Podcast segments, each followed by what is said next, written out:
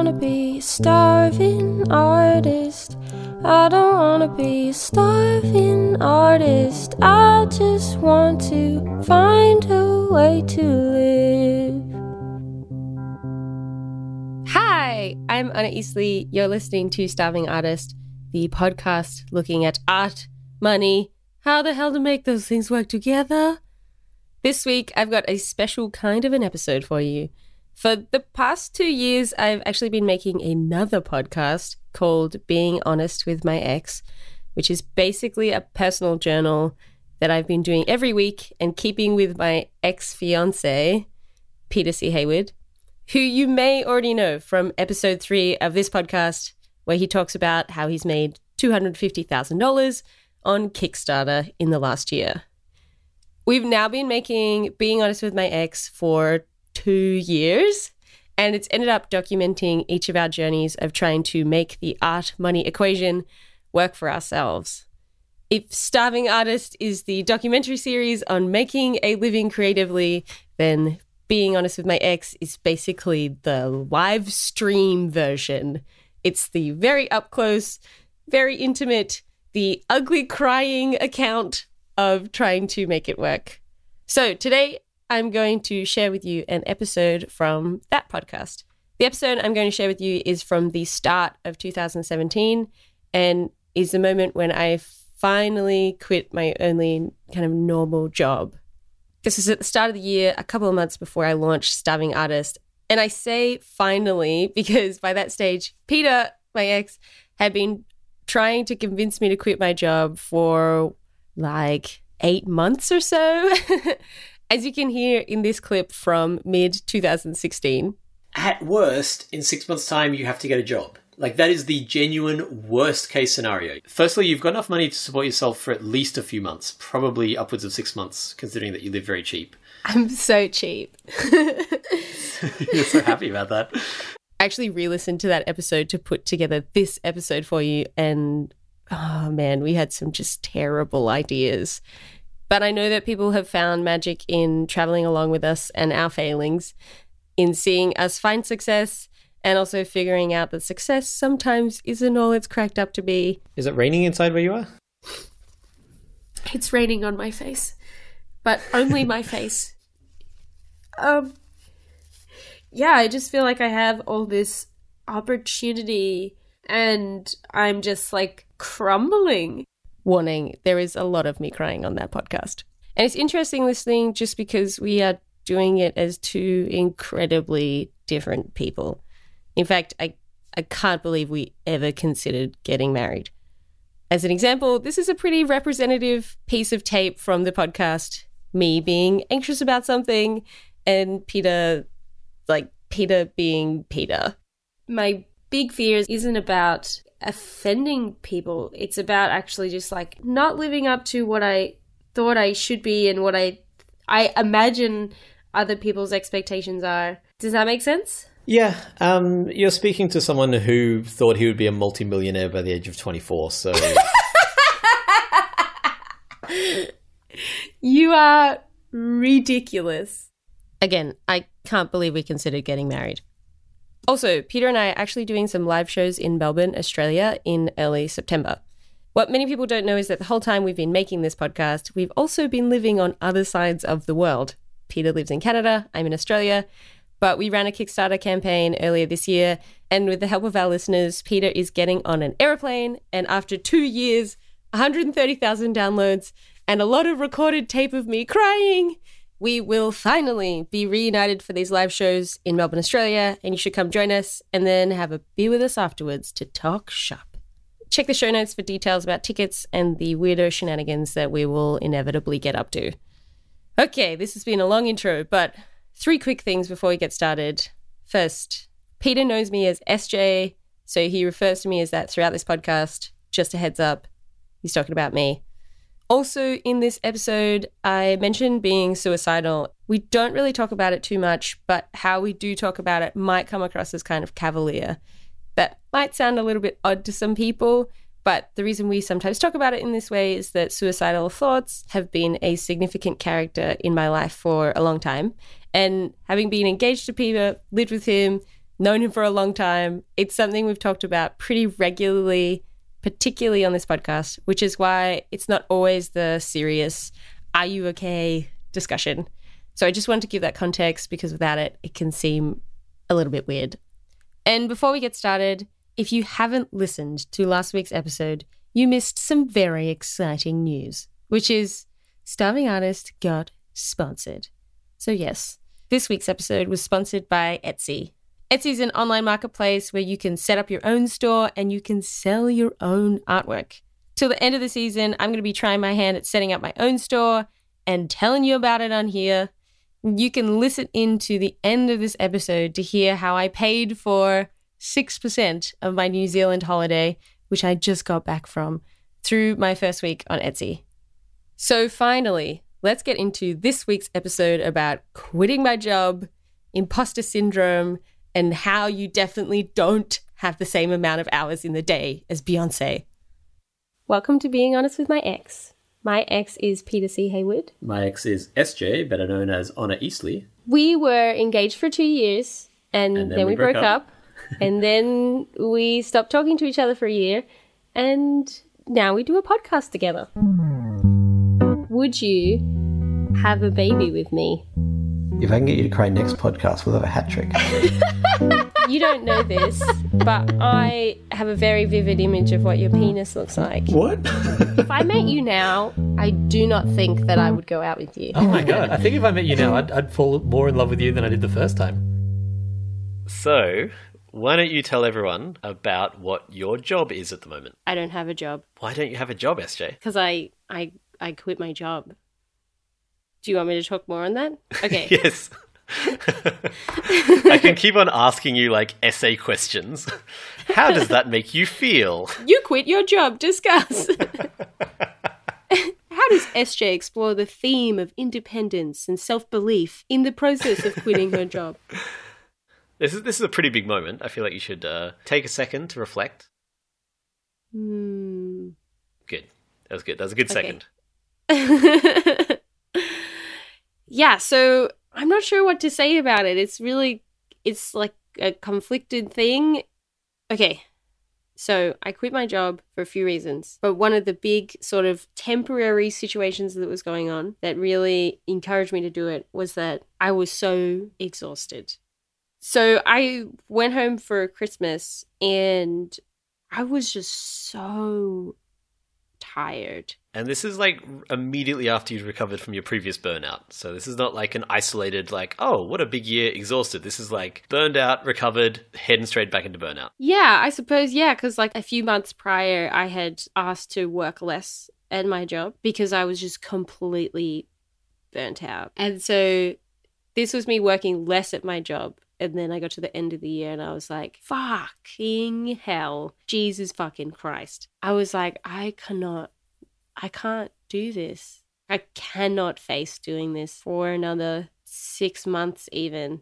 And I'm a relatively, like, I'm quite a conservative person in terms of making decisions like that. And politics. Actually, no.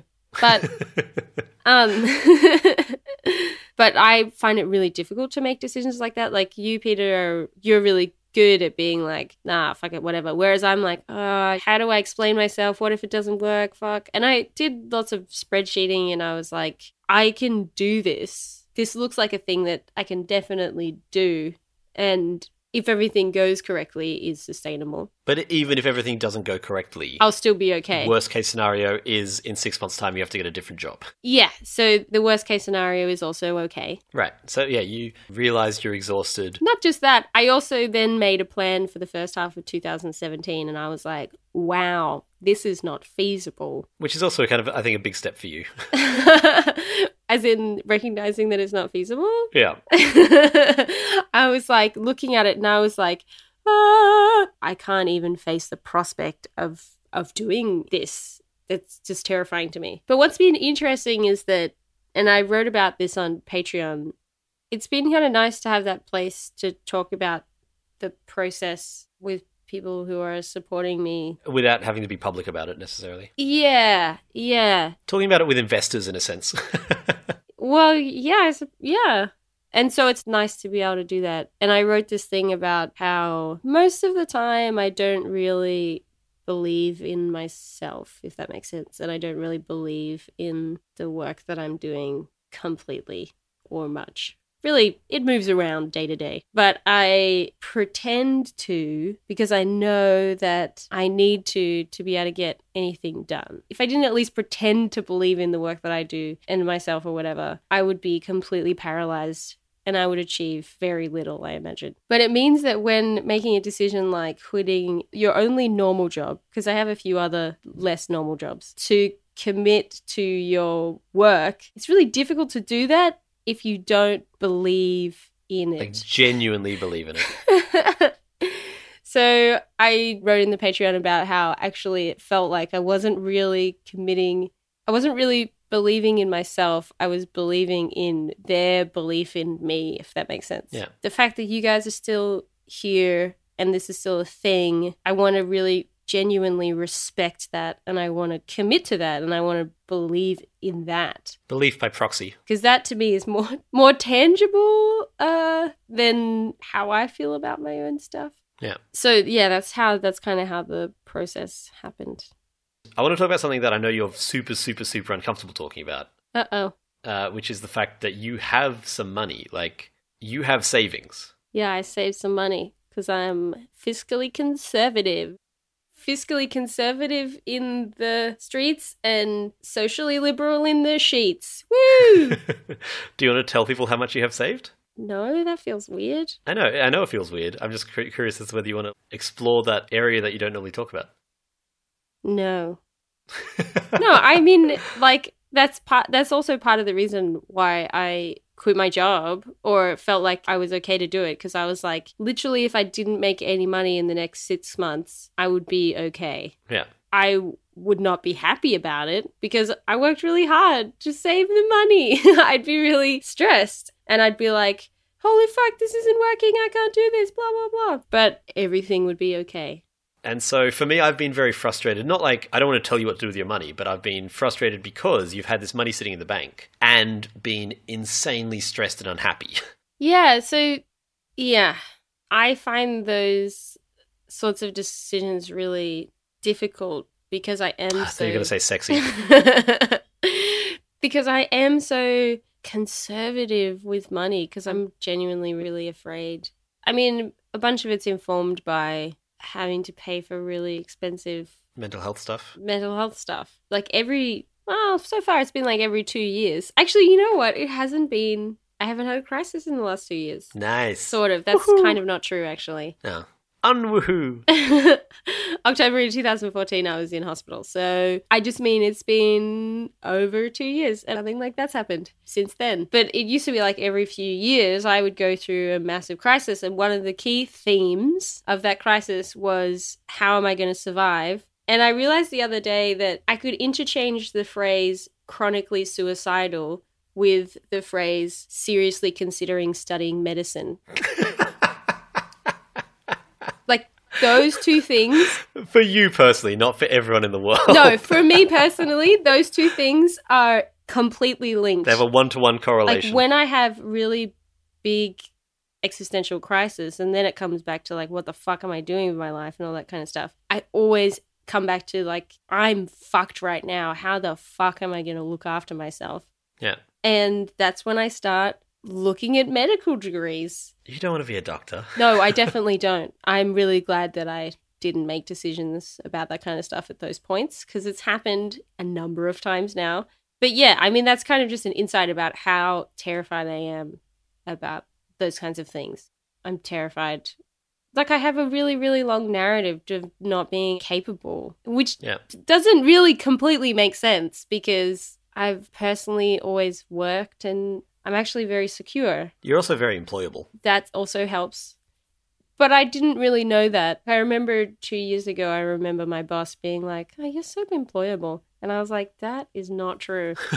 I didn't believe it. And genuinely having the confidence to feel like I was employable was something that I had to learn yeah. because I was like, I studied fine art and I did a bunch of random shit. And actually applying to do the Teach for Australia program which I talked about, I got into at the end of 2015 and then I turned down. But the process of going through that and getting accepted, I learnt so much about how to apply for things and how to present yourself and write a resume. And you would think that I would have already learnt that stuff at 25, but I had not. And it was such empowering information because I was like, oh, this is how that thing works. And I was like, you know, I could get a job.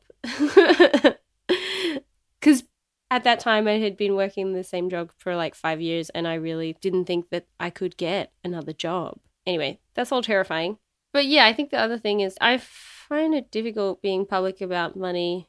Also, when like the Patreon exists and people are giving you money, and then it was interesting after the Patreon first happened, and it was way like amazing. Like I got all this support and I was super appreciative. And then I saw people commenting on like when I should quit my job. And it was really interesting because then I was like, oh, yeah, people have this insight into my life and personal stuff about me. At least a small insight into it that most other people like you do not have that insight into. Yeah, for sure. And I was like, oh, that's weird. That's going to be strange to deal with. And also, people have the insight without seeing the expenses. Kickstarter is a great example. People see, oh, Yeah. Scuttle made 87,000 US dollars, Yeah. and you just don't know how much stuff costs. Yeah. And at the moment, most of money for Patreon is going into building my capacity to create things. So, right. Like mo- most of the money goes to our fantastic editor, Lance. yeah, so that's where it goes. So that then I can spend the time actually putting together my new podcast, Starving Artists, and preparing the launch and all that kind of stuff. Because otherwise, I wouldn't be able to do it. Yeah. Or it would take a really fucking long time. Yeah. Yeah, so it's kind of interesting that thing. I suppose you just got to be like, yeah, you can't explain everything and people will make judgments and they'll make assumptions and that's that's fine. Yeah, Amanda Palmer had a million dollar Kickstarter, and a lot of people started describing her as a millionaire. And she's like, "D- "That's not how. that's not how any of it. Like, no, you don't make one million dollars off Kickstarter and become a millionaire. Like, I think she she now is definitely a millionaire. At the time, she definitely was not. Yeah. But I think ultimately, it's it's what you said. It's that you have more bandwidth. Yeah, you have more capacity. That's why I hate those mugs going around that say you have the same amount of hours in the day as Beyonce. You do not have the same amount of hours in the day as Beyonce. Beyonce probably has like at least 100 people working for her. Beyonce has literally 100 times the amount of hours in the day as you do. In in that sense, but also literally, she has the same number of hours to think and do and be. Yes, yes. I've mentioned this like a dozen times on the podcast now, but when I got the money from Scuttle, I could have run off with like tens of thousands of dollars. Not run off, but like I could have kept tens of thousands of dollars. Instead, I put them into Dracula's Feast and I put them into the next project that we're doing, Lady and the Tiger. And like I'm, I'm just investing that money forward because I want to make more games. And ideally, it'll end up with me like having something that's worth value. Instead of just being like, well, I took all that money and I put it into stuff that didn't work. Yeah, that, that money gave me the bandwidth to do the next project, the next project, the next project. Which is how Amanda Palmer has always talked about her stuff. I mean, I don't know if that's how it works now, but in her book, Art of Asking, she says that her accountant was always pissed off with her because she'd take the money from one project and then immediately spend it on the next thing. Yeah. She wouldn't save anything. Earlier on, when you were talking about going to medical school, I was thinking, how long is medical school? The study is five years, but it's like 10 years until you're a person. So, like, I was thinking, like, the equivalent of medical school is sort of what you and I have done, of like spending close to 10 years, 10 in my case, I think a little bit less in your case, because you're just more talented than me, just really investing the time and effort into creative stuff. Like we've talked in the past, when I was 20 or 21 or 19 or something like that, I made three TV shows off my own back.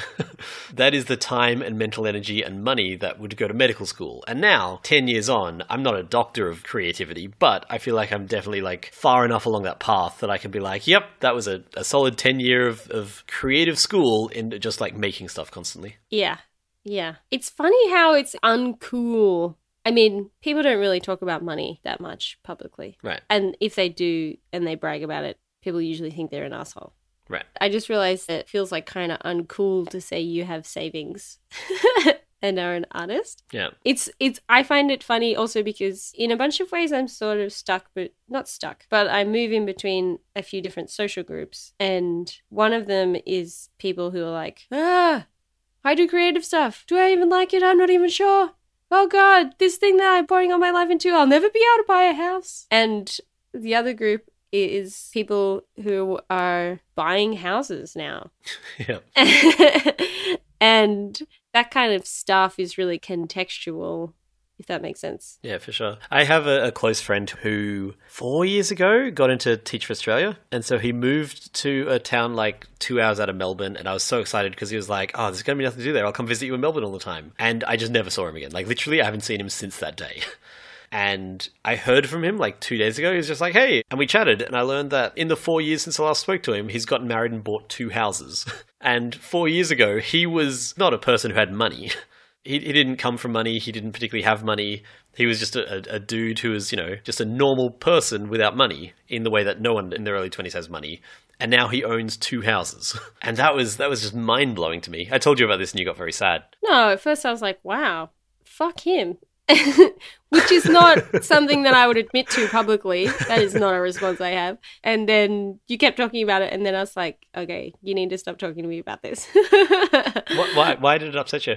I think many of my friends are getting to the age where the decisions you made when you were bushy eyed, the decisions and the effects of those are cumulative. Yeah. And so over a longer amount of time, the differences are quite significant and it's between you know owning two houses and being like fuck i'm never going to be able to own a house does that make sense and so that makes me feel sad. That triggers the fiscally conservative side of you being like i don't own any houses. Yeah.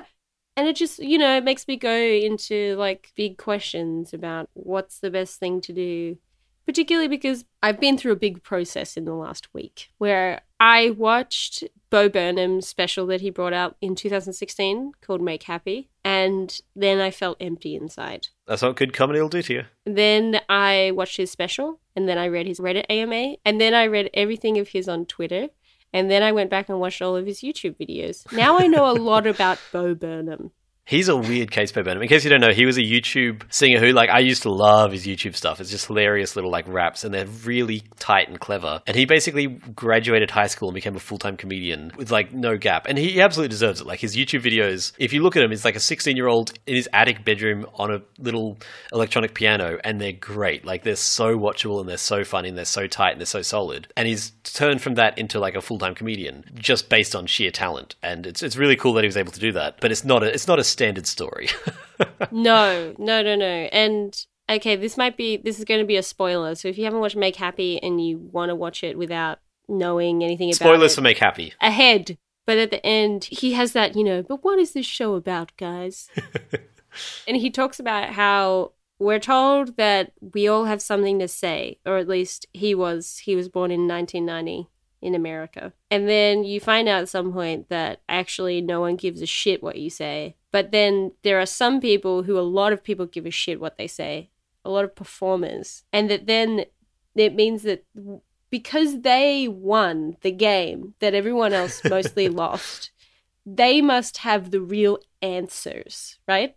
And he talks about how it's kind of stupid that people like Katy Perry or Taylor Swift would go on stage and tell people to follow their dreams. Because it's a selection bias thing. Well, he says, these are the words that he says. He says, I was incredibly privileged and I got lucky and I'm unhappy. Yeah. And he talks about how like social media was created for a generation that demanded to perform and that it's fucking prison. and they were all catching this loop of performing to each other all the time for no reason. and he said, if I could give you any piece of advice, it would be that if you can live without an audience, you should do it.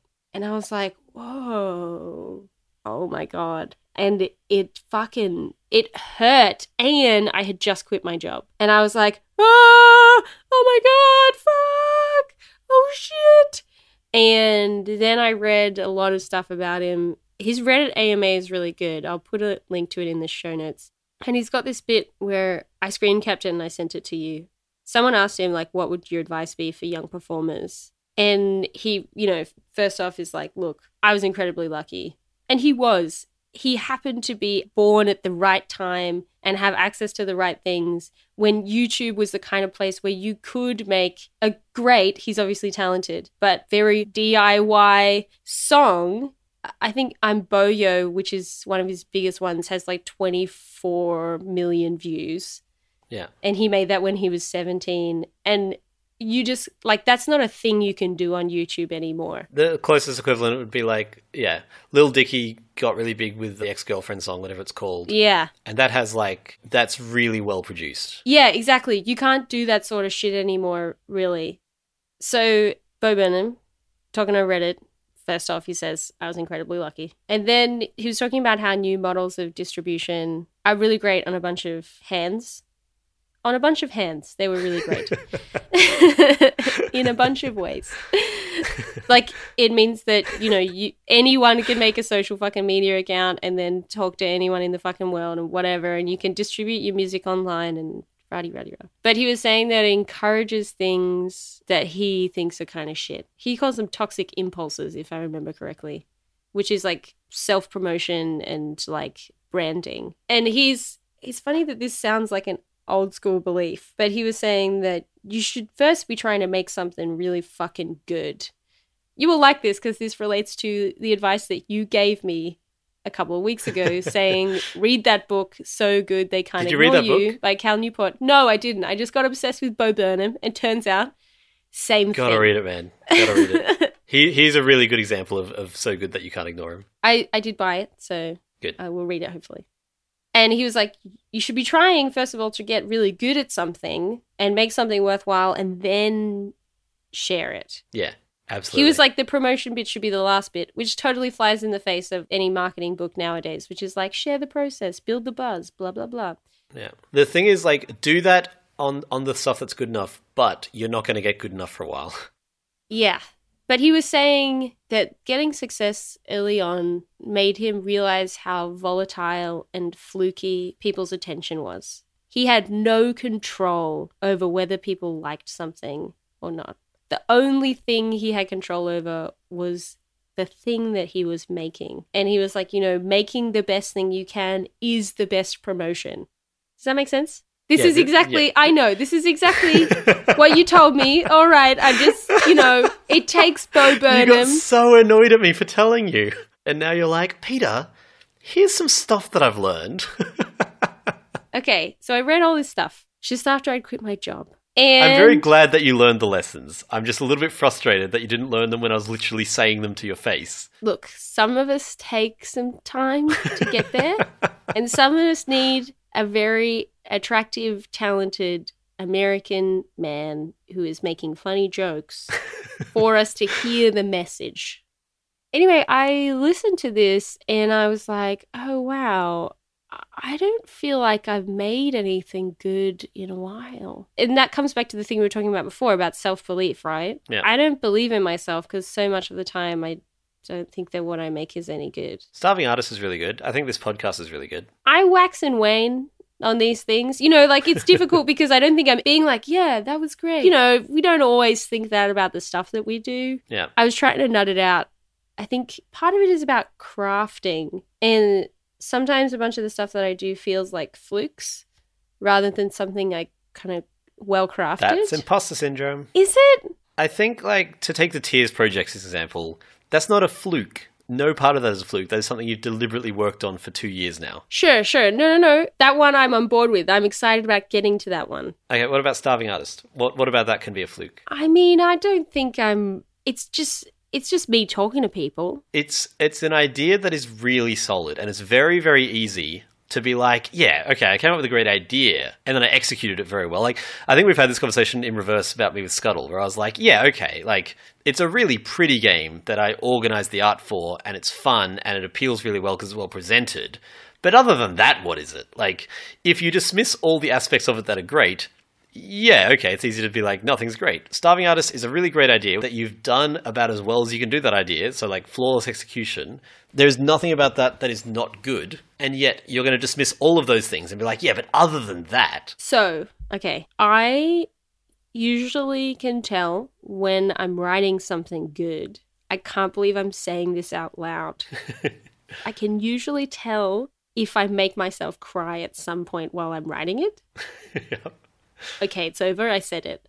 I feel like that's not a reliable barometer. Oh, no. There is no correlation between how you feel while making something, how much you like the thing, and how much it will connect with people. There's just not. If you speak to very prolific people, ask them what their favorite thing is, it will almost never be the one that's most popular. Yeah. Some of Stephen King's best novels are ones that he was just totally high while wrote and has no memory of writing. Like, I can't remember who, there's some author who, like, put something together in half an hour in the middle of, like, six years of working on a book. The thing that he put together in half an hour has been the most popular and successful thing he's ever written is like, I don't get it. I do not know why people like that. I can tell you from my own erotica writing experience, my biggest hit is also my favorite, but aside from that, there's just no correlation between the ones that I really like and the ones that really connect with other people. Totally. I suppose the point then is though that the pursuit is important, right? You can't change or predict people's reaction, but the process of trying to make something really good is fulfilling. Right. Does that make sense? Yes.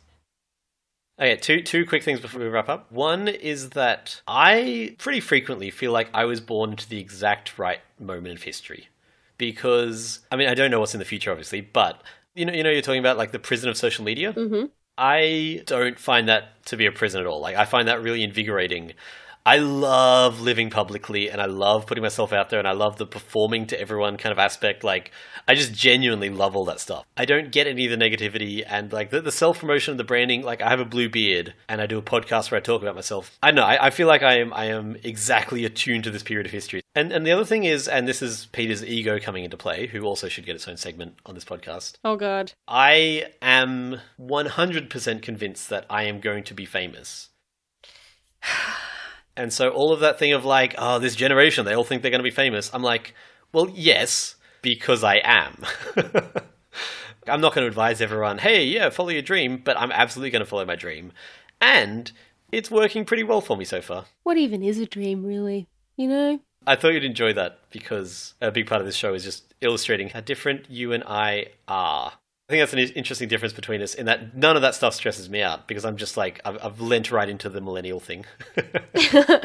You're leaning hard in. And then the second thing is that while we were talking about you quitting this job, you were like, oh, but I think it might be the best thing that I can possibly do. Yeah, totally. I'm like, but this is the perfect situation. It's working with people that I love. I'm going to get great experience. I don't get any money for it.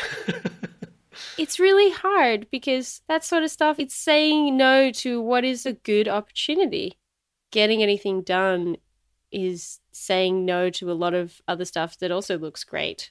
And that's really fucking hard to do. It's also really hard to see that you're not doing it. Like the advice is so clear, but when you're in the middle of it, you don't see it that way. Yeah. Yeah. That sigh. That sigh perfectly expresses the exasperation of creative careers sometimes. That's all for this week. And as I said up the top, if you want to come see Peter and I live and in the flesh and talking about creative careers as well as exponentially more weird stuff, check out the show notes where there's a link to get tickets. If you've listened and you want to hear more, there's now about 70 hours of us talking about creative careers, as well as us reading back our very first love letters to each other and fighting. it's been called the most awkward podcast of all time, and there's a reason for that. There's a listening guide on the Being Honest with My Ex website, which I'll link to in the show notes. So last week in Honor Eastly Tries Etsy, I saw how quickly I could set up my Etsy store. And then, well, then I immediately went on holiday to New Zealand to meet my boyfriend's family. Like, so immediately, like, I pressed go on my store at the airport. but I did check in while I was over there to see what happened. So last week, I launched an Etsy store. Yeah. Yeah. I, I looked at it. And then I immediately went overseas Sure. and haven't been on my email Correct. and haven't had really access to Wi Fi. Yeah. This is a small sliver of Wi Fi that we are huddling together underneath. And I want to see if anyone bought anything. Oh, okay, let's do it. Will you be disappointed if I didn't buy anything? You did send me the link. Did you not buy anything?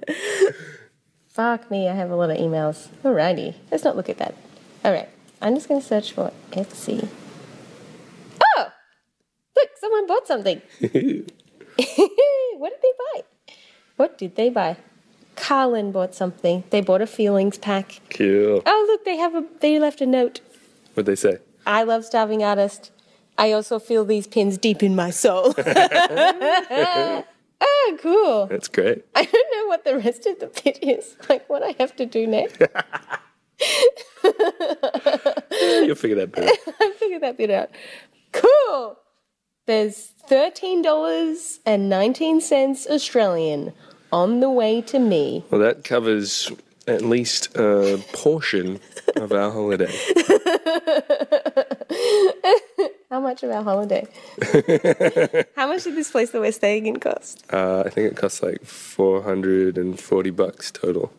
Okay, divided by two because I'm not paying your way. Fair enough. I'll start my own Etsy store. 100 divided by 16.67. 5.99% Wow. of this place. Wow.